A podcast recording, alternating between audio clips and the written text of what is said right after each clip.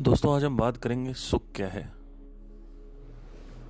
इसके ऊपर काफ़ी बार मैं ज़िक्र कर चुका हूँ, चर्चा कर चुका हूँ बट आज इसमें थोड़ा सा डीप जाएँगे और देखेंगे कि what is happiness we need to understand something that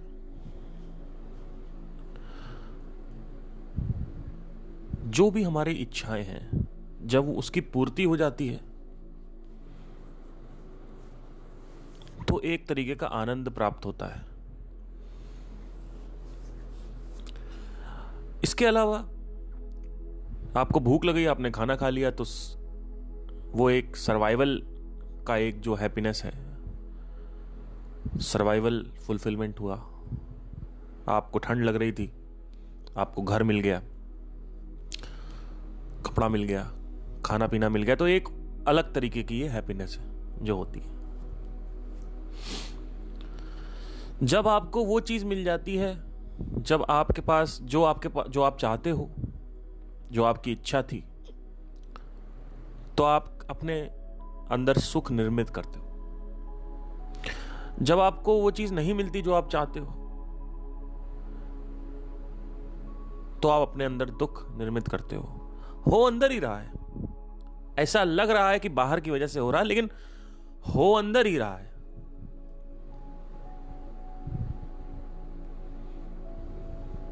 क्योंकि सुख जो है, वो कहीं बाहर नहीं है। भाई, आपने किसी लड़की को टच किया तो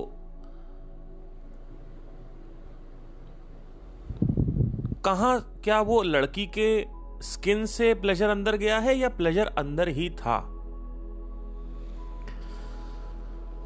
जब आप किसी लड़की को टच करते हो सेक्स कर रहे हो, खाना पीना खा रहे हो, जो भी कर रहे हो, वो अंदर ही तो स्वाद आ रहा है। लेट से कि आपका जुकाम हो रखा है तो आप खाना भी खाओगे तो भी नहीं स्वाद आएगा। तो जो कुछ भी फील हो रहा है, वो तो अंदर ही फील हो रहा है। बाहर कुछ है कहाँ? बाहर तो ट्रिगर पॉइंट है। तो कुछ लोग कहते हैं ट्रिगर पॉइंट की भी आवश्यकता है। ट्रिगर पॉइंट की आवश्यकता तब तक है जब तक वो ट्रिगर पॉइंट आपसे, आपका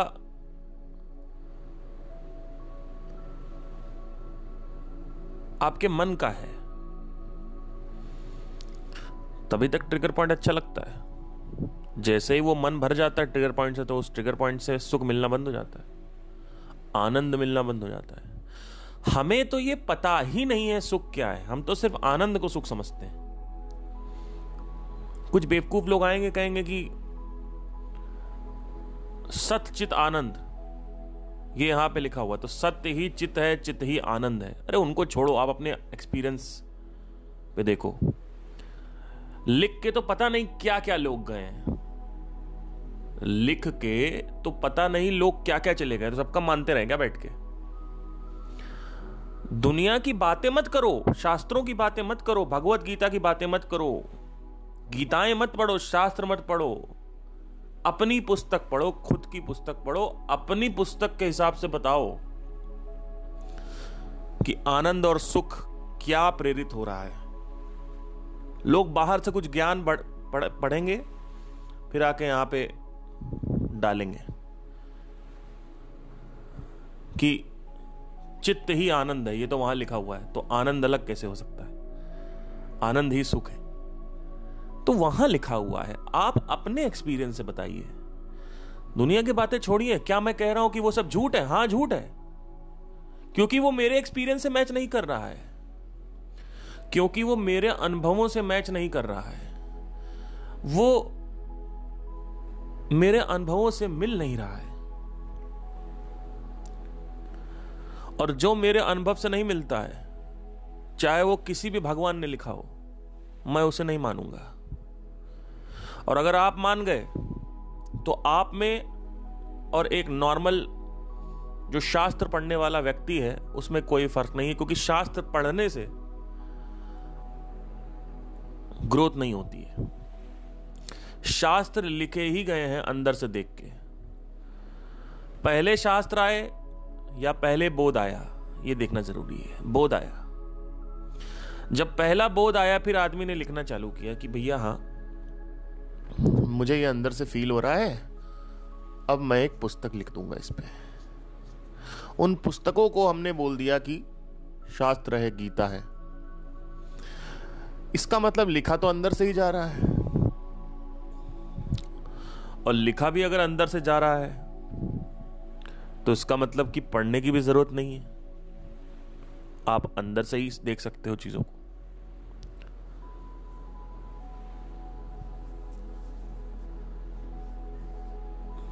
तो दुनिया की बातें मत करिए, खुद के अंदर झांकिए, स्वयं के अंदर झांकिए और देखिए क्या है, क्या नहीं है। जो कुछ भी खत्म हो जाता है वो सब प्लेजर है, आनंद है। आपने शादी करी, आज वही आपको योनी अच्छी लग रही है। कल उसी योनि से तुम बोर हो जाओगे, दूसरी योनियों के पीछे भागते रहोगे। तुमने कहा कि मुझे इमोशनल सपोर्ट देगी मेरी वाइफ लेकिन देख रहे हो लड़ाइयाँ झगड़ा हो रहे हैं। इमोशनल सपोर्ट कोई कैसे देगा? क्योंकि तुमको अनलिमिटेड हैप्पीनेस चाहिए, और तुम्हारी वाइफ जो है बेचारी उसके पास तो ऑलरेडी सुख की कमी नहीं, कमी है। वो लिमिटेड है। आपको अनलिमिटेड चाहिए। आप अनलिमिटेड लिमिटेड से कैसे मांग सकते हो? एक खोखले आदमी से जो खाली है अंदर से, जो खुद शादी कर रहा है प्यार के लिए। आपने शादी करी प्यार के लिए। दो खाली लोग मिल रहे हैं। वॉट अ इडियोक्रेसी दो खाली लोग ये इमेजिन करके साथ में आए हैं दो खाली लोग, खोखले लोग, कि सामने वाला भरा हुआ है। और सामने वाला हमें प्यार देगा। क्योंकि मैक्सिमम लोग 95 प्रतिशत लोग, पिचानवे प्रतिशत जनता शादी सुख के लिए करती है। पाँच प्रतिशत करती होगी किसी और कारणवश। पिचानवे प्रतिशत जनता शादी सुख के लिए करती है। जो आदमी कहता मैं सुख के लिए शादी नहीं कर रहा हूँ, वो झूठ बोल रहा है।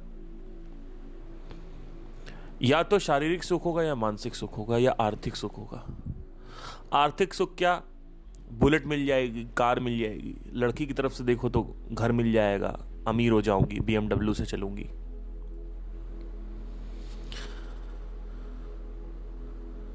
लड़की अपने से चार गुना महँगा लड़का ढूंढती है। और लड़का अपने से चार गुना सुंदर लड़की ढूंढता है।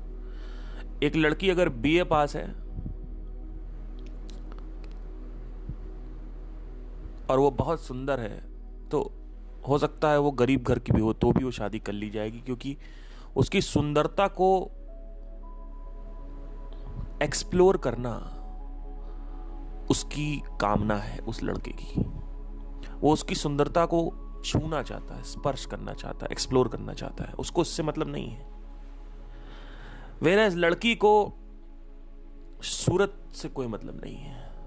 वो कुरूप से कुरूप व्यक्ति से भी शादी कर सकती है और होता ही है। मैं झूठ बोल रहा हूँ तो जाके शादियों में देखो। क्योंकि लड़कियाँ हैंडसमनेस जो है, जो सुंदरता है, वो पाँचवें नंबर पे लाती है। पहले, दूसरे, तीसरे, चौथे नंबर पे नेचर, आर्थिक स्थिति घर वाले प्रॉपर्टी, बंगला, बैलेंस, ये सब देखा जाता है। तो लड़कों को सुख की प्राप्ति तभी होती है अगर सुख ना बोले, आनंद बोले। ये आनंद की प्राप्ति, सुंदर लड़की की आनंद की प्राप्ति तभी होती है, या तो लड़का सरकारी नौकरी का हो, या तो बिज़नेस मैन हो, काफ़ी अमीर हो। मैं क्या कह रहा हूँ? मैं कह रहा हूँ कि उसमें आनंद है, सुख है ही नहीं। तुम चाहे बिज़नेस क्लास के हो, चाहे तुम सरकारी नौकरी के हो, और तुमको लग रहा है तुम्हें सुंदर लड़की मिल जाएगी तो तुमको मज़ा आएगा। वो मज़ा जो है, वो क्रोध पैदा करता है अंदर। ये लोगों को नहीं पता है। जितना ज़्यादा तुम इंद्रियों को उत्तेजित करोगे, उतना ज़्यादा क्रोध पैदा होता है। आदमी शराब ज़्यादा जब पीता है तो उसको गुस्सा आने लगता है। आप महीने, दो महीने में एक बार शराब पियो, आपको कुछ नहीं होगा। आप हफ़्ते में एक बार शराब पियो, आपको कुछ नहीं होगा। आप रोज शराब पीना चालू कर दो। आप देखोगे पंद्रहवें दिन के बाद आपको शराब पीने के बाद गुस्सा आने लगेगा, क्योंकि अब इंद्री बहुत ज़्यादा उत्तेजित कर दी गई है। आपने लिमिट क्रॉस कर दी है तो अब वो क्रोध में कन्वर्ट, कन्वर्जन होता है। आपने देखा होगा कि सेक्स कर रहे हैं और लड़की की जो सलवार है, वो खुल नहीं रही है। उसमें नाड़ा जो है वो बंधा हुआ है, वो खोलने की कोशिश कर रहा और बहुत काफ़ी स्ट्रांग कामना हो रखी उस वक्त। काम से मोहित हो चुका है दोनों लोग, लड़का और लड़की इस समय, और तगड़े लेवल पे। तो उस समय नाड़ा आदमी तोड़ देता है गुस्से में। आप देखोगे कि अगर लड़की मना कर दे कि सेक्स नहीं करना है, बीच में ऑर्गेजम से पहले तो आप देखोगे आदमी को बहुत तेज गुस्सा आता है। आप देखोगे जहाँ पे ये प्लेजर है प्लेजर का चरम सीमा है, आनंद की चरम सीमा पे क्रोध का केंद्र है। जब आदमी एक्सेस हस्त मैथुन कर लेता है एक्सेस मतलब क्या? दिन में तीन तीन चार बार हिला रहे हैं। तो आप देखोगे कि जैसे ही वो शुरू में उसको अच्छा लगा, लेकिन जब वो ज़्यादा करने लगता है तो उसके अंदर एक गुस्सा रहता है। पूरे दिन इरिटेशन रहता है फ्रस्ट्रेशन रहता है, गुस्सा आता है उसको। वो गुस्सा इसलिए आ रहा है क्योंकि टेस्टोस्ट्रॉन की अधिक मात्रा से खून में टेस्टोस्ट्रॉन की मात्रा अगर बहुत ज़्यादा हो जाती है तो वो क्रोध को निर्मित करती है। जहाँ पे चरम सीमा है, आनंद की, वहीं से क्रोध चालू होता है। आप देखोगे कि अभी मेरा कुछ दिनों पहले तीन बार मेरा एक्सीडेंट हो चुका है। माइल्ड एक्सीडेंट थे तीनों। बाइक से आप जाते हो तो मैंने वाइजर लगा रखा था, काला वाला जो हेलमेट का शीशा है, वो मैंने लगा रखा था तो उसके चक्कर में रात में एक्सीडेंट हो गया। मैंने एक चीज़ नोटिस करी कि जब भी एक्सीडेंट हुआ है स्प्लेंडर वाले रुके हैं पैशन प्लस वाले रुके हैं। पैशन स्प्लेंडर बॉक्सर ये सब जो गाड़ियाँ हैं, बाइकें हैं, ये वाले रुक के मुझे तुरंत हॉस्पिटल लेने की इच्छा करते हैं। लेकिन मेरी मैं हॉस्पिटल बाई चांस गया नहीं क्योंकि मेरी इतनी चोट नहीं लगी थी। आज तक ऐसा नहीं हुआ है कि कोई कार वाला रुक जाए और उतर के आके हेल्प करे। बहुत होगा ही नहीं। बाइक वाले आपको हॉस्पिटल ले जाएँगे, आपको छोड़ के आएँगे। और बाइक वाले कौन? महँगे बाइक वाले नहीं जो पल्सर चला रहा है वो नहीं। स्प्लेंडर वाले। इसका मतलब उनके अंदर जो है ना, क्रोध नहीं है। उनके अंदर अभी भी दिल जो है धड़क रहा है। वो इमोशनल है। आप जब भी एक्सीडेंट होता है, कभी ऑब्ज़र्व करिए। अपना नहीं हो रहा, किसी सामने वाले का हो रहा। देखो कौन लेके जा रहा हॉस्पिटल। हॉस्पिटल हमेशा स्प्लेंडर वाला लेके जाएगा।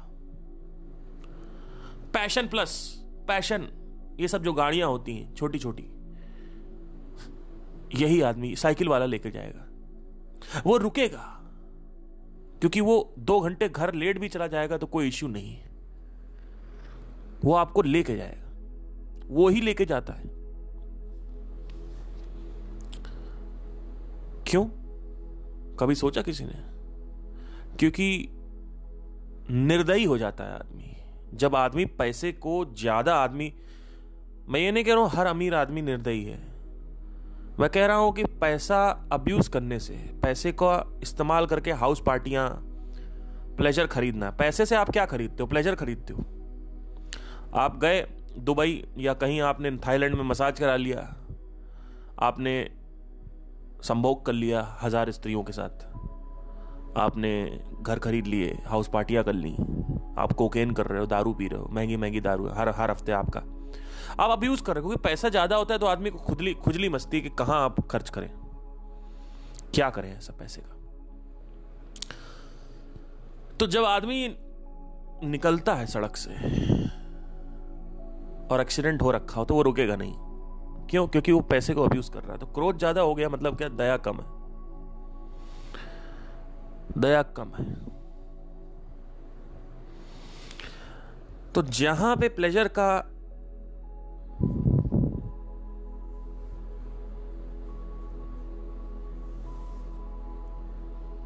इस्तेमाल ज़्यादा होता है, वहीं पे क्रोध निर्मित होता है। गरीब आदमी आपको हमेशा शांत मिलेगा। आप गाँव चले जाओ, आपको शांति मिलेगी, एक अलग तरीके की शांति। आपको समझ नहीं आएगा क्यों मिल रही है। आप उत्तराखंड के किसी गाँव चले जाओ यूपी के किसी गाँव में चले जाओ, बिहार में चले जाओ, गाँव मतलब जहाँ पे बिल्कुल घनघोर गाँव गाँव। शहर से कनेक्टेड ही नहीं है वो। ऐसे गाँव में आप जाओगे, आप देखोगे कि कितने अच्छे लोग हैं। आपको बहुत अच्छे से बुलाएँगे, आपको खाना वाना भी खिलाएँगे। मैं ऐसे गाँव में जाता रहता हूँ, मैं कर्नाटका में था तो मैं बाइक लेके अपना टहलता रहता था। उस वक्त मेरे अंदर ये भ्रांति थी कि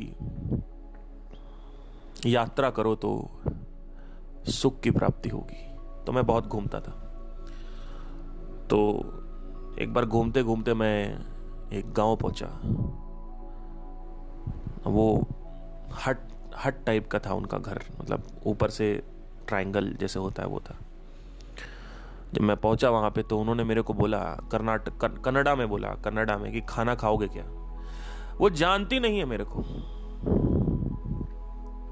ना उनके हस्बैंड जानते, ना वो जानती। उन्होंने मेरे को सीधा पूछा, हेगी दीरा हेगी दीरा मतलब होता है हाउ आर यू और बोला, खाना खाओगे क्या? ऐसे उन्होंने मेरे को बोला, हिंदी में। मैंने कहा कि नहीं, खाना नहीं, उन्होंने पूछा, खाना खाया क्या? खाना खाया क्या? मैंने कहा, नहीं आंटी, मैं खा के आया नदी के किनारे वो लोग रहते थे। सामने नदी बह रही थी, सुवर्णा नदी। कर्नाटका में बहती है, सामने बह रही थी। हरी नदी बोलते हो, ग्रीन रिवर। मछुआरे का घर था वो। पहली बार लाइफ में ऐसा हुआ। तो आप कभी दिल्ली में जाओ, कह दो भैया खाना खिलाओ तो भगा देंगे आपको मार मार के। तो मतलब मैं ये नहीं कह रहा हूँ कि लोग ऐसे होते वैसे होते यहाँ पे बात ये नहीं हो रही, यहाँ पे बात माइंड की हो रही है। How mind operates what is happiness whatever we think happiness is it's not happiness we think pleasure is happiness pleasure is not happiness तो क्या प्लेजर लेना बंद कर दें? बिल्कुल मत लो। मतलब बंद मत करो। लेकिन उसमें सुख मत ढूंढो। प्रॉब्लम क्या है कि हम जब जब मैं बोलता हूँ कि सुख आनंद की तरफ़ मत भागो तो लोग सोचते हैं कि क्या सब छोड़ दें क्या? अरे भैया, छोड़ना नहीं है। आप हमेशा डुअलिटी में क्यों काम करते हो? जब मैं बोल रहा हूँ, छोड़ दो तो आप या तो माइनस की तरफ़ भागोगे या प्लस की तरफ़ भागोगे। एक तीसरी संभावना भी है। कुछ भी करो, सुख की आकांक्षा मत रखो उससे। जिस दिन तुमने सुख की आकांक्षा रख ली इस दुनिया से, अपेक्षा रख ली उस दिन तुम्हारा विनाश निश्चित है। तुम्हारा विनाश चालू हो गया है। काउंटडाउन चालू हो गया विनाश होने का। You will be destroyed forever अब क्रोध बढ़ेगा। निर्दयता बढ़ेगी। दयाहीनता आएगी आपके अंदर। मतलब प्यार खत्म होगा। जो आपके इमोशंस हैं, वो आनंदित रहने चाहिए। वो प्यार से भरे रहने चाहिए, मोहब्बत होनी चाहिए उसमें। और जो शहर के लोगों में इमोशन है, उसमें क्रूरता है, क्रुएलिटी है। क्रुएलिटी एक्सट्रीम लेवल पे नहीं है, लेकिन उनको फ़र्क भी नहीं पड़ता।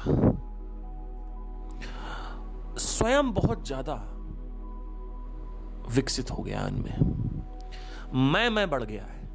स्वयं स्वयं स्वयं। मैं मैं, मेरा मेरा मेरा करियर, मेरा, मेरी लड़की, मेरा प्यार, मेरा ब्रेकअप हो गया, मेरा ये हो गया, मैं, अरे, आपका भी ब्रेकअप हो गया, किसी और का भी करियर करियर नहीं बन पा रहा है, किसी किसी सामने वाले का भी ब्रेकअप हमें किसी से मतलब नहीं है। मेरा ब्रेकअप हो गया है, मेरा ब्रेकअप हो गया, मैं मैं मैं, पूरे टाइम मैं। मुझे अपने आप को बनाना है कुछ ना कुछ। सरदर्द डिप्रेशन का शिकार होते जा रहे हो।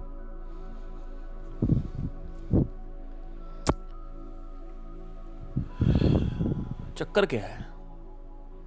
चक्कर सारा यही है कि हमें पता ही नहीं है कि इमोशंस कैसे काम करते हैं। दो ही टाइप के इमोशंस हैं। Love emotion hate emotions extreme जो है वो स्केल के एक्सट्रीम लेवल पे जो है राइट एक्सट्रीम पे लव है लेफ़्ट एक्सट्रीम पे हेट है। आप बीच से चालू करते हो अपने जीवन को। और बीच में क्या है कि हेट भी है लव भी है। मतलब कम हेट है, कम लव है। बीच में बैलेंस्ड है, कह सकते हैं। तो अगर राइट साइड आप चले गए ज़्यादा तो समझ लो आप ज़िंदगी में अच्छा काम कर रहे हो। लेकिन अगर आप लेफ़्ट साइड चले गए, जिस तरफ़ हेट है तो समझ लो कि आप, जितना ज़्यादा आप लेफ़्ट जाते जाओगे, और कैसे लेफ़्ट जाता है? इंद्रियों को उत्तेजित करके। तो इंद्रियों को जितना हो सके उतना संतुलित संतुलित यूज़ करना है। सेक्स करना है, लेकिन सेक्स से यह आकांक्षा नहीं रखनी है। लोग सेक्स करते हैं बार बार प्लेजर पाने के लिए, क्योंकि वो खुद दुखी हैं। लेकिन एक इंसान जो सुखी है ऑलरेडी वो प्लेजर उतना ही लेगा जितना संतुलित चाहिए। तो हफ़्ते में मान लो उसका बॉडी मांग रही है दो बार सेक्स तो दो बार सेक्स करेगा। लेकिन दूसरा आदमी क्या करेगा? जो जो आदमी क्रोधित है, जो आदमी अकेला है, जो आदमी दुखी है, वो क्या करेगा? वो सेक्स को सुख का स्रोत बनाएगा। वो क्या करेगा? अपनी वाइफ के साथ तो करेगा ही करेगा, दस बार। वो दूसरों की वाइफ को भी देखेगा। और एक्स्ट्रा मोराइटल आज बढ़ता जा रहा है। एडल्ट्री बढ़ती जा रही क्यों? क्योंकि पैसे को बहुत ज़्यादा दुरुपयोग किया जा रहा है सेंसरी प्लेजर्स के लिए। तो इसके चक्कर में क्या होता है? लोग कहते हैं, क्या फ़र्क पड़ता है? मज़े लो ना लाइफ के। अरे, मज़े तो तू लेगा। तुझे ये क्यों नहीं दिखता है? जितना तू मज़ा लेगा, उतना ही तू क्रोधित हो रहा है। और जितना तू क्रोधित होगा, उतना ही तू निर्दयता में जाएगा। दयाहीनता तेरे अंदर घुसेगी। और जितना ज़्यादा तू दयाहीनता में जाएगा उतना ही ज़्यादा तू फ्रस्ट्रेटेड है इरिटेटेड है और गलत काम में जाने में तेरी रुचि होने लगेगी। क्योंकि जो आदमी ज़्यादा क्रोधित है, वो आदमी क्रिमिनल बनने से बहुत नज़दीक है। एक क्रिमिनल कैसे बनता है? उसको बचपन में बहुत टॉर्चर किया जाता है। उसके बाप को डोमेस्टिक वायलेंस देखा होता है उसने। उसका बचपन नाइट मेयर होता है। फिर वो 18 साल की उम्र में बिल्कुल क्रूर हो जाता है। उसके अंदर एक सुख का वो नहीं बचता कण। There is nothing called as love inside what happens is बर्बादी हो जाती है। So what is happiness we need to understand this whatever you are trying to touch whatever you are trying to feel smell taste touch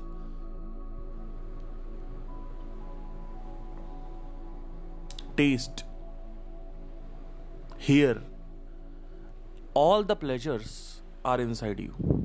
Let's let's say कि अगर आप गाना सुनते हो आपको गाने में मज़ा आ रहा है तो वो गाना जो है क्या वो अंदर मज़ा नहीं दे रहा है आपको?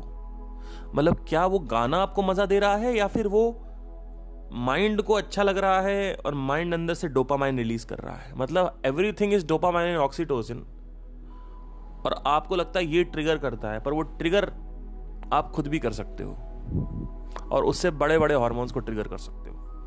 इसीलिए साधना का बहुत ज़्यादा आज के ज़माने में जो शहर में लोग रहते हैं, कि अगर आप कर्नाटका, गुजरात, दिल्ली, यूपी, बिहार कहीं भी अगर आप रह रहे हो तो जहाँ पे शहर में आप रह रहे हो, कानपुर, लखनऊ जैसे एरिया में, जहाँ पे क्रोध अपने चरम सीमा पे है, वहाँ पे साधना का बहुत बड़ा विज्ञान छुपा हुआ है।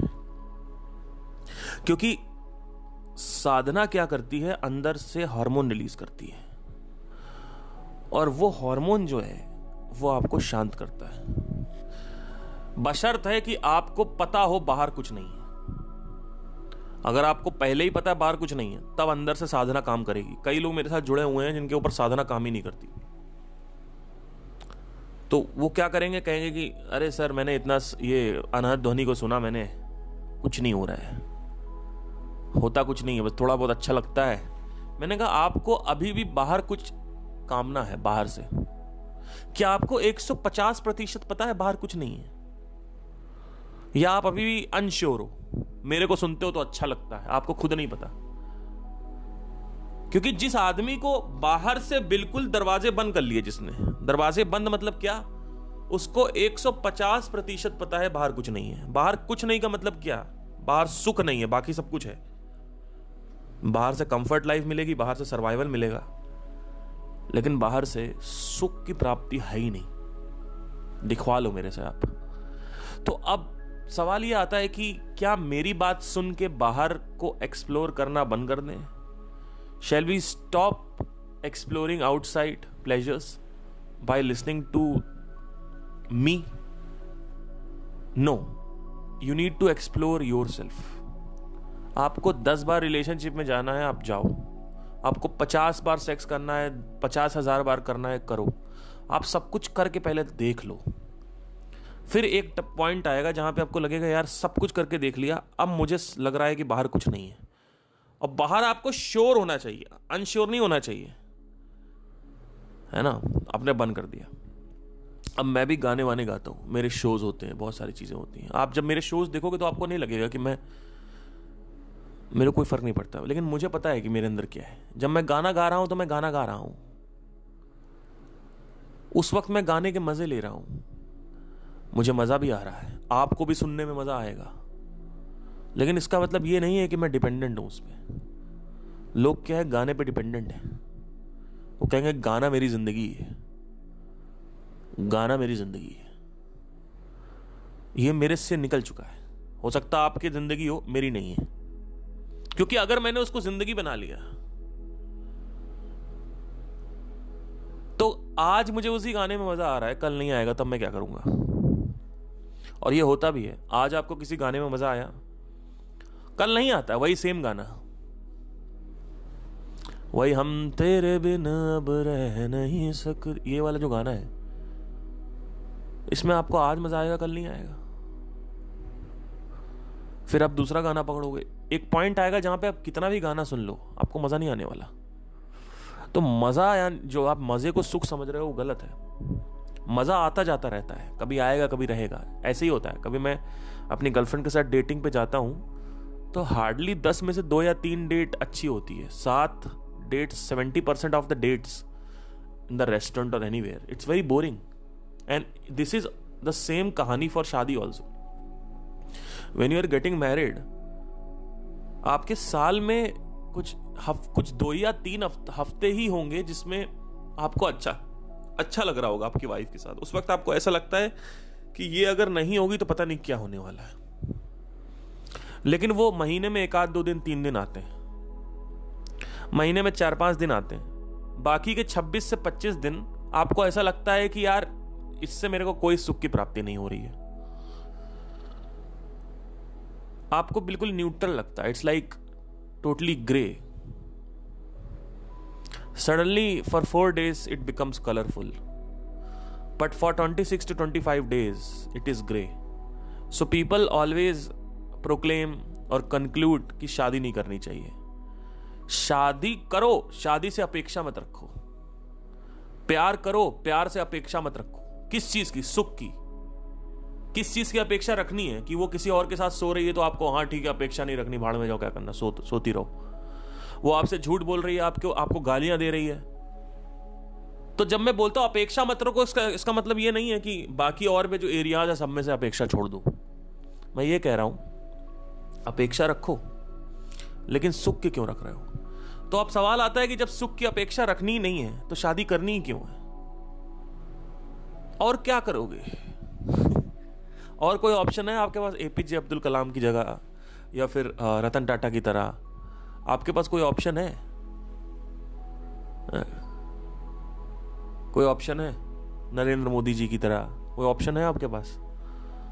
Is there option is there any option for you कि जहाँ पे आप अपनी एनर्जीज लगा सको। अगर आपके पास ऑप्शन है, आपके पास एक वजह है कि मुझे ये करना है। मुझे ना अब मंगल ग्रह पे दुनिया बसानी है। ये आपकी वजह बन गई। तो आपको शादी की ज़रूरत नहीं अब आप इसी में लगे रहोगे। लेकिन आपके पास क्या है? आप सरकारी नौकरी कर रहे हो। सरकारी नौकरी में कोई ग्रोथ है नहीं। वही सेम लूप है। सुबह ये काम करना, शाम को ये काम करना, घर आ जाना है। फिर आप जॉब कर रहे हो। तो नौकरी कर रहे हो। नौकरी में एक लूप में हो। You are in a fucking loop अब आप क्या करोगे? कुछ एक्सप्लोर करने के लिए है ही नहीं। कुछ नया नहीं है, कुछ चैलेंजिंग नहीं तो क्या करोगे? शादी तो करोगे। शादी क्या करेगी आपको? शादी थोड़ा बहुत आया, थोड़ा बहुत सीमन वगैरह निकाला, बच्चों बच्चों के साथ किया, अपने रिस्पॉन्सिबिलिटी ली ठीक, और क्या करोगे? पाँच बजे के बाद जब तुम आओगे तो क्या करोगे? कोई वजह है एनर्जी को निकालने की? तो अब सवाल कुछ लोग करते हैं कि खाली बैठे रहेंगे नेटफ्लिक्स देखेंगे। कब तक करोगे? मैं कह रहा हूँ सब कुछ छोड़ो, खाली बैठ के दिखाओ।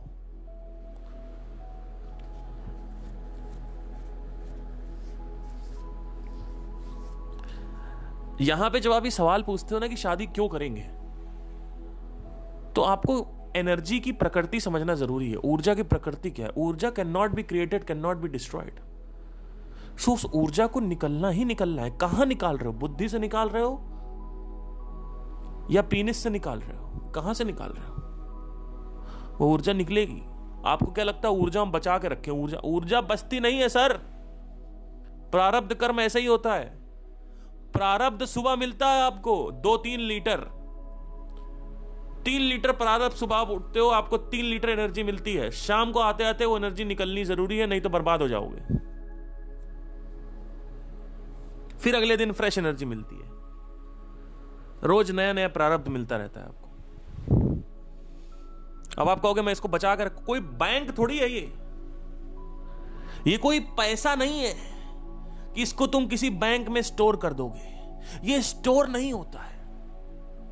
इसको यूटिलाइज करना ज़रूरी है। लॉ ऑफ़ एक्टिविटी अप्लाइड है यहाँ पे। एक्टिविटी हो ही रही है। बिना एक्टिविटी का कुछ नहीं है। रुकेगा ही नहीं कुछ। Everything is revolving rotating moving at a certain speed आदमी कहता है बैठते हैं मेडिटेशन में विचार ज़्यादा बढ़ जाते क्योंकि एनर्जी रुक गई है शरीर में। शरीर में एनर्जी नहीं जा रही है। तो एनर्जी क्या कर, बॉडी क्या करती है? विचारों की फ्रीक्वेंसी बढ़ा देती है। क्यों? क्योंकि आपकी शरीर की एनर्जी ट्रांसफ़र हो गई है थॉट्स में तो थॉट बढ़ जाते हैं आपके। तो लोग कहते समाधि आ गई तो समाधि में तो कुछ नहीं होता है। हाँ तो कितनी देर के लिए? दस मिनट, पंद्रह मिनट, बीस मिनट? ऐसे तो डीप स्लीप भी है, वहाँ भी कुछ नहीं होता। है दो ही स्टेट्स में इनफैक्ट अगर आप देखो डीप स्लीप में भी बॉडी रिचार्ज हो रही होती है बॉडी में प्रक्रिया हो रही होती है सेल्स काम कर रहे होते हैं। तो आप सो रहे हो बॉडी नहीं सो रही है।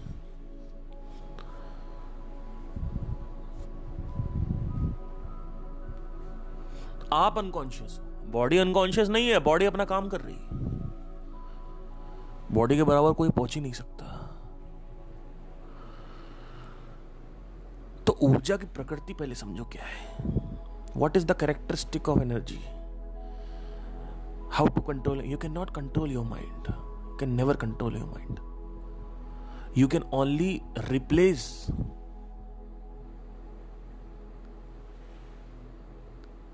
the task may be today you are making tea then आप कह सकते हो, टी नहीं बनानी अब जॉगिंग करनी. चलो जॉगिंग नहीं करनी तो नेटफ्लिक्स देखना है। क्योंकि नेटफ्लिक्स में जब आप देख रहे हो तो एनर्जी कंज्यूम हो रही है।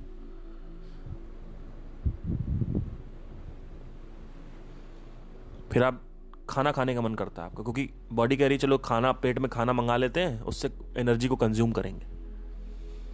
शरीर में एक्सेस एनर्जी हो रही है, उसको यही तो हो रहा है। फिर खाना खा लिया, अब आपको मैस्टरबेट करने का मन करेगा। क्यों? क्योंकि एनर्जी है। तो एनर्जी, जब आप जवानी में होते हो तो एनर्जी बहुत होती है। और शादी को त्यागने के लिए शादी में जाना ज़रूरी है। ये जो लोग कहते हैं ना यूट्यूब पे कि शादी मत करो, ये बेवकूफ़ है। जब तक तुम शादी नहीं करोगे, तुम्हें समझ में कैसे आएगा शादी में क्या है, क्या नहीं है? आज तक किसी को क्या समझ में आया? बिना बोध के कभी इंसान को समझ में आया है? क्या है, क्या नहीं है? एक आदमी है, एक एक बार की बात है। बहुत पहले की बात है कि लोग ब्रेकअप में जाते थे, मैं देखता था। और मैं बैठता था उनके साथ। वो बोलते थे कि मैं मैं कभी ब्रेकअप में नहीं गया था उस वक्त तक। तो जब मैं बैठता था उनके साथ तो वो दोस्त मेरे तो उनको वो रोते रहते थे मेरे मेरे कंधे पे। मैं सोचता पता नहीं क्या यार, मैंने मैं उनको बोलता था, अरे सब सही हो जाएगा, वक्त के साथ सब सही हो जाता है, बढ़िया बढ़िया बढ़िया। तो मैं अंदर से आके सोचता, मैंने कहा, पता नहीं क्या इन लोगों को इतनी क्या प्रॉब्लम हो जाती है, ऐसा थोड़ी कुछ होता है यार। ब्रेकअप वेकअप सब छोटी मोटी चीज़ें हैं लाइफ एक बड़ी चीज़ है। जब मेरा ब्रेकअप हुआ तब मुझे समझ में आया कि वो क्या दौर होता है। तो जब तक आदमी को अनुभव नहीं होता, बोध नहीं होता, तब तक आदमी को समझ नहीं आता वो वक्त है क्या।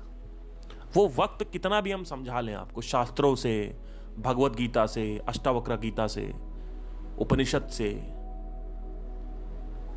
महावाक्यों से। कुछ भी हम समझाने की आपको नहीं समझ में आएगा।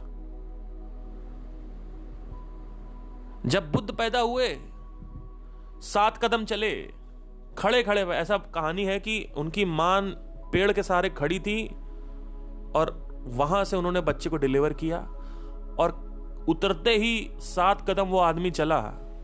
सात कदम चलते उसने बोला, जीवन दुख है।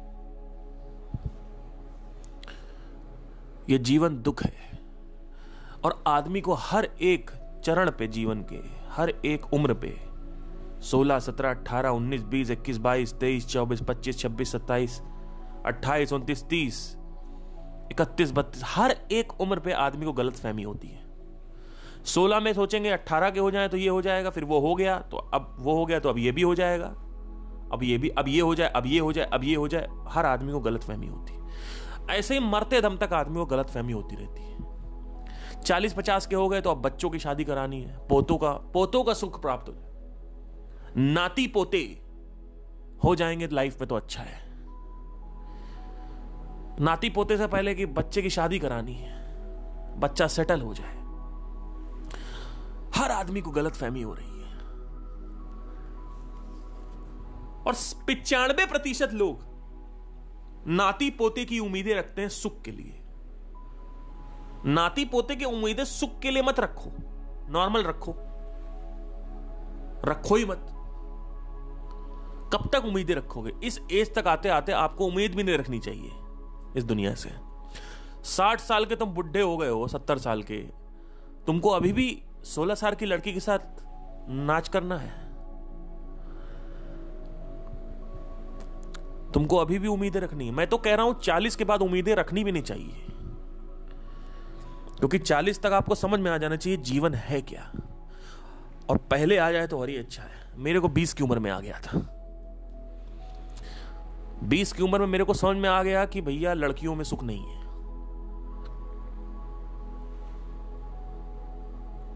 फिर मुझे लगा मेरा पैशन है। फिर मैंने यूट्यूब चैनल स्टार्ट किया। वहाँ पे कमेंट्स आने लगे, लोग मेरे गाने सुनने लगे। वहाँ भी समझ में आ गया कि यहाँ भी कुछ नहीं पड़ा हुआ है।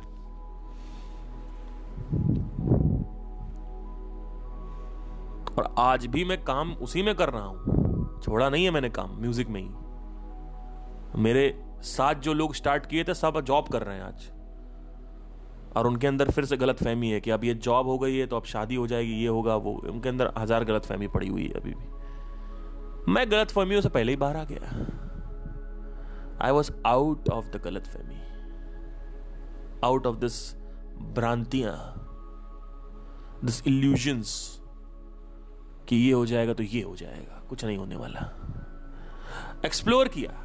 चार से पाँच बार मेरी ज़िंदगी में बहुत लड़कियाँ आई हैं।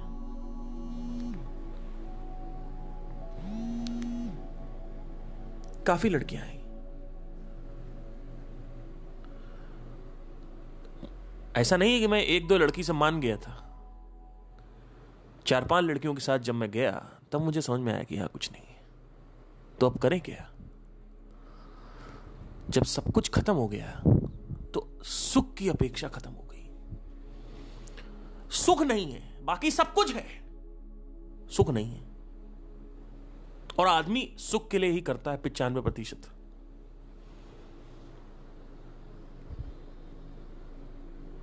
क्या करोगे? तो हैप्पीनेस क्या है? इसको समझने के लिए बहुत ज़्यादा एक्सप्लोरेशन चाहिए क्वेश्चनिंग माइंडसेट चाहिए, क्योंकि कई लोग तो बस रिलेशनशिप में जाते ही जा रहे हैं, सीखते ही नहीं है। उनको लगता है कि संसार का नशा ही मज़ेदार होता है। संसार का नशा जिसने किया वो या तो बीमारी से मर जाएगा, और या तो वो किसी को मार डालेगा, या तो जेल चला जाएगा। अब देखो, ज़्यादातर जितने बड़े बिजनेसमैन हैं, या तो वो कैंसर से मरेंगे हार्ट अटैक से आदमी मर रहा है, यही दो कारण से आदमी मरता है कैंसर हार्ट अटैक क्योंकि आपने कभी ध्यान ही नहीं दिया। आपके लिए आपका पैशन ही सब कुछ है। और आपको समझ नहीं आ रहा है क्या? पिछले पंद्रह बीस साल से तुम पैशन फॉलो कर रहे हो, तुम कब सीखोगे? और मैंने नहीं कहा कि पैशन फॉलो करना बंद कर दो। सुख की अपेक्षा। क्यों है? क्या पागल हो गए हो क्या? कुछ सीखने का एटीट्यूड क्यों नहीं है? तो इग्नोरेंट ज़्यादा है लोग। इनको शायद हज़ार और जन्म लगेंगे अभी समझने के लिए। कुछ लोगों को समझ में आ जाता है। कई लोग मेरे को मैसेज करते हैं कि मैंने सब कुछ भोग के देख लिया। मुझे अच्छा लगता है। सर मैंने सब कुछ भोग के देख लिया मुझे सम, अब मुझे समझ में आ गया मुझे क्या करना है। तो अब आपकी शुरुआत हो जाएगी खुद को जानने की।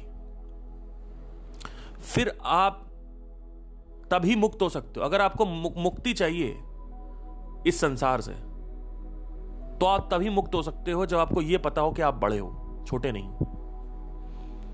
अभी आपको लगता है ये संसार बड़ा है, आप छोटे हो। जब आपको यह पता चल जाएगा, आप ज़्यादा ज़्यादा बड़े हो संसार से, तब संसार की बातें आपके ऊपर हावी नहीं होगी। आज आपके ऊपर इतना प्रेशर है, आपको मम्मी पापा को साबित करना है रिलेटिव को साबित करना है, मुझे ये बनना है, मुझे वो बनना है। बहन की शादी करानी है, कर्जे ले लेते हैं लोग, बहन की शादी कराने के लिए। इतना प्रेशर है आपके ऊपर। वो प्रेशर कैसे हटेगा? वो प्रेशर तो हमेशा रहने वाला है। क्या मेरे ऊपर प्रेशर नहीं है? बहुत प्रेशर है। क्या मेरे को ताने नहीं सुनने पड़ते? मेरे मेरे रिश्तेदारों से मेरे घर वालों से बहुत है। लेकिन क्या मेरे को पर, कोई फ़र्क पड़ता है? कोई फ़र्क नहीं पड़ता। क्योंकि मैं एक पहाड़ के ऊपर अकेले बैठा हुआ हूँ या किसी जेल में भी अकेले बैठा हुआ हूँ मेरे कोई फ़र्क नहीं पड़ता है। हो सकता है कल को अगर मैं जेल में चला जाऊँ, लेट से जाऊँगा नहीं, लेकिन अगर मैं चला गया तो मेरा पूरा प्रयास रहेगा वहाँ उन कैदियों को मार मार के एटलीस्ट एक आध दो लोगों को तो बता दू कौन हो तुम।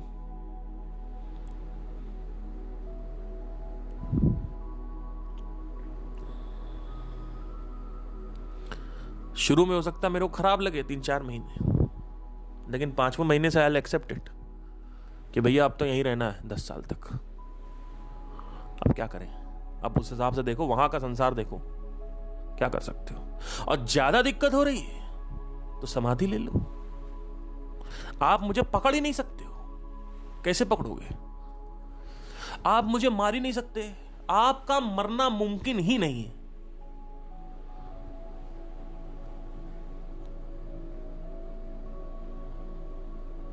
आप मुझे यहाँ से मारोगे? सौ, डेढ़ सौ साल बाद मैं कहीं और से पैदा हो जाऊँगा। फिर आप मुझे वहाँ से मार दो, फिर मैं कहीं और से पैदा हो जाऊँगा। आप बताओ कहाँ से मारोगे मेरे महर्षि व्यास के पास एक आदमी आया, कहता है कि, मुझे इस जीवन से कोई सुख की प्राप्ति नहीं हुई, मैं इस जीवन को खत्म करना चाहता हूँ। तो व्यास जी बोले कि अभी खत्म कर लो, तुरंत। अगर तुम्हें आत्महत्या करनी है तो अभी तुरंत आत्महत्या करके खत्म करो, मेरे से फालतू बातें मत करना। क्योंकि जैसे ही तुम मरोगे, तुम देखोगे तुम मरे ही नहीं।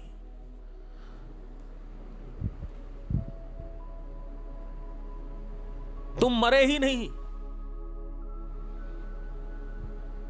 शरीर तुम्हारा जला दिया जाएगा। तुम वहीं के वहीं हो। फिर वेटिंग पीरियड होता है, क्योंकि इंटेंसिटी होती है। उसके बाद फिर कहीं विल बी पॉपिंग आउट अगर वास्तविकता में आत्महत्या करनी है तो उस दिन मेरे पास आना। मैं ऐसी आत्महत्या बताऊँगा कि उसी को वास्तविक आत्महत्या बोलते हैं। He was trying to denote महासमाधि और निर्वाणा। तो अगर पुराने जीवन में रामकृष्ण परमहंस जी हैं, या विवेकानंद जी हैं, इतने लोग छोड़ के गए शरीर को तो कुछ कुछ सोच के गए होंगे ना? बत्तीस, तैतीस की छत्तीस की उम्र में विवेकानंद जी ने समाधि ले ली थी। तो कुछ छोड़ के गए होंगे। और अगर मैं कह रहा हूँ, वो नहीं भी करना है, एक वो मुक्ति होती है। निर्वाण। उसको छोड़ो। जीवन में रहते हुए मुक्त कैसे होगे? जब तक तुम्हारे आइडेंटिफिकेशन नहीं सही है तब तक तुम्हारे ऊपर ये समाज की बात बातें इतनी ज़्यादा हावी हो जाएँगी। समा, समाज की अपेक्षाएँ हैं तुमसे। एक्सपेक्टेशन है। अपनी बहन की शादी करानी है। तुमको बीस लाख रुपए लेने हैं कहीं से। क्या करोगे? लेना ही पड़ेगा। लेकिन अगर तुम्हें पता है तुम कौन हो तो तुम अपनी बहन को सीधा मुँह पे जाकर बोल दोगे, ऐसा मैं शादी नहीं कराऊँगा, भाड़ में जाओ। अपने माँ बाप को बोल दोगे, मैं शादी नहीं कराऊँगा, भाड़ में जाओ। अपने रिश्तेदारों को बोल दोगे, मैं शादी नहीं कराऊँगा, भाड़ में जाओ। वो कहेंगे, नाकारा हो तुम। वो कहेंगे, हाँ, मैं हूँ। क्योंकि आपको फ़र्क ही नहीं पड़ता। आपको यह समझ में आ चुका है कि मैं गुप्ता परिवार का हुई नहीं। मैं इंडियन ही नहीं हूँ, मैं एशियन ही नहीं हूँ। इनफैक्ट मैं पृथ्वीवासी भी नहीं हूँ। मैं आकाश गंगावासी भी नहीं हूँ। मैं क्या हूँ? जब मुझे वो पता चल गया तो इन लोगों की कामनाएँ, अपेक्षाएँ एक्सपेक्टेशन मेरे ऊपर हावी नहीं होंगी। हावी नहीं होंगी ऐसा नहीं ताने नहीं मिलेंगे। ऐसा नहीं है कि समाज से गालियाँ नहीं मिलेंगी। गालियाँ मिलेंगी लेकिन आपको फ़र्क पड़ना बंद हो जाएगा। आप खुश रहोगे आप सामने बैठो सा, सा, आप बैठे रहोगे और आपको लोग गाली दे रहे होंगे। आप इतने सुखी होगे जिसकी कोई हद नहीं है क्योंकि आप सब छूट गया आपसे। भैया जिस आदमी को पता चल गया उसके पास बहुत बड़ा महल है वो एक कमरे के लिए क्या लड़ाई करेगा? उसके लिए एक कमरा क्या है? एक धूल के कण के बराबर है और कुछ नहीं है। तो इस वजह से आइडेंटिफिकेशन सही करनी है। अभी आप क्या समझते हो? मैं शरीर हूँ। Now you are thinking you are a body right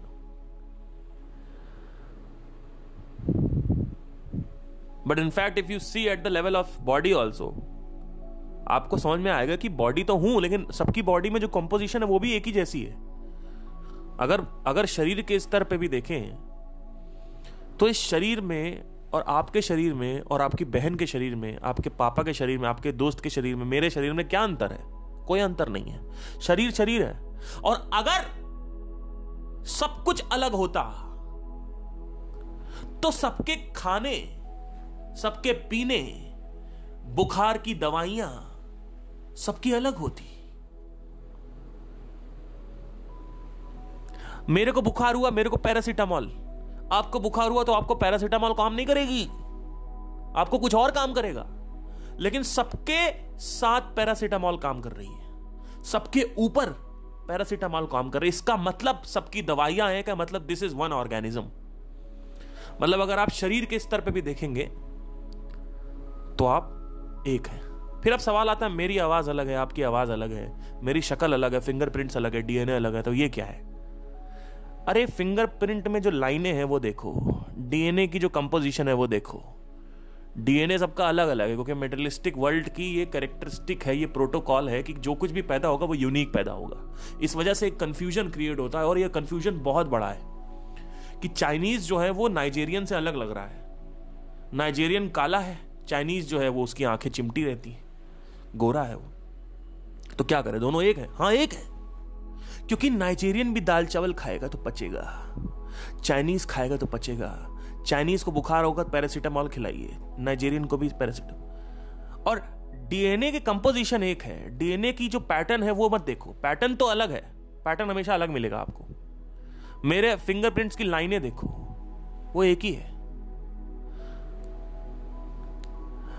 अगर अलग होता तो आपके पास फिंगरप्रिंट होना चाहिए था, और मेरा जो प्रिंट होना चाहिए था, वो मेरे पिछवाड़े पे होना चाहिए था।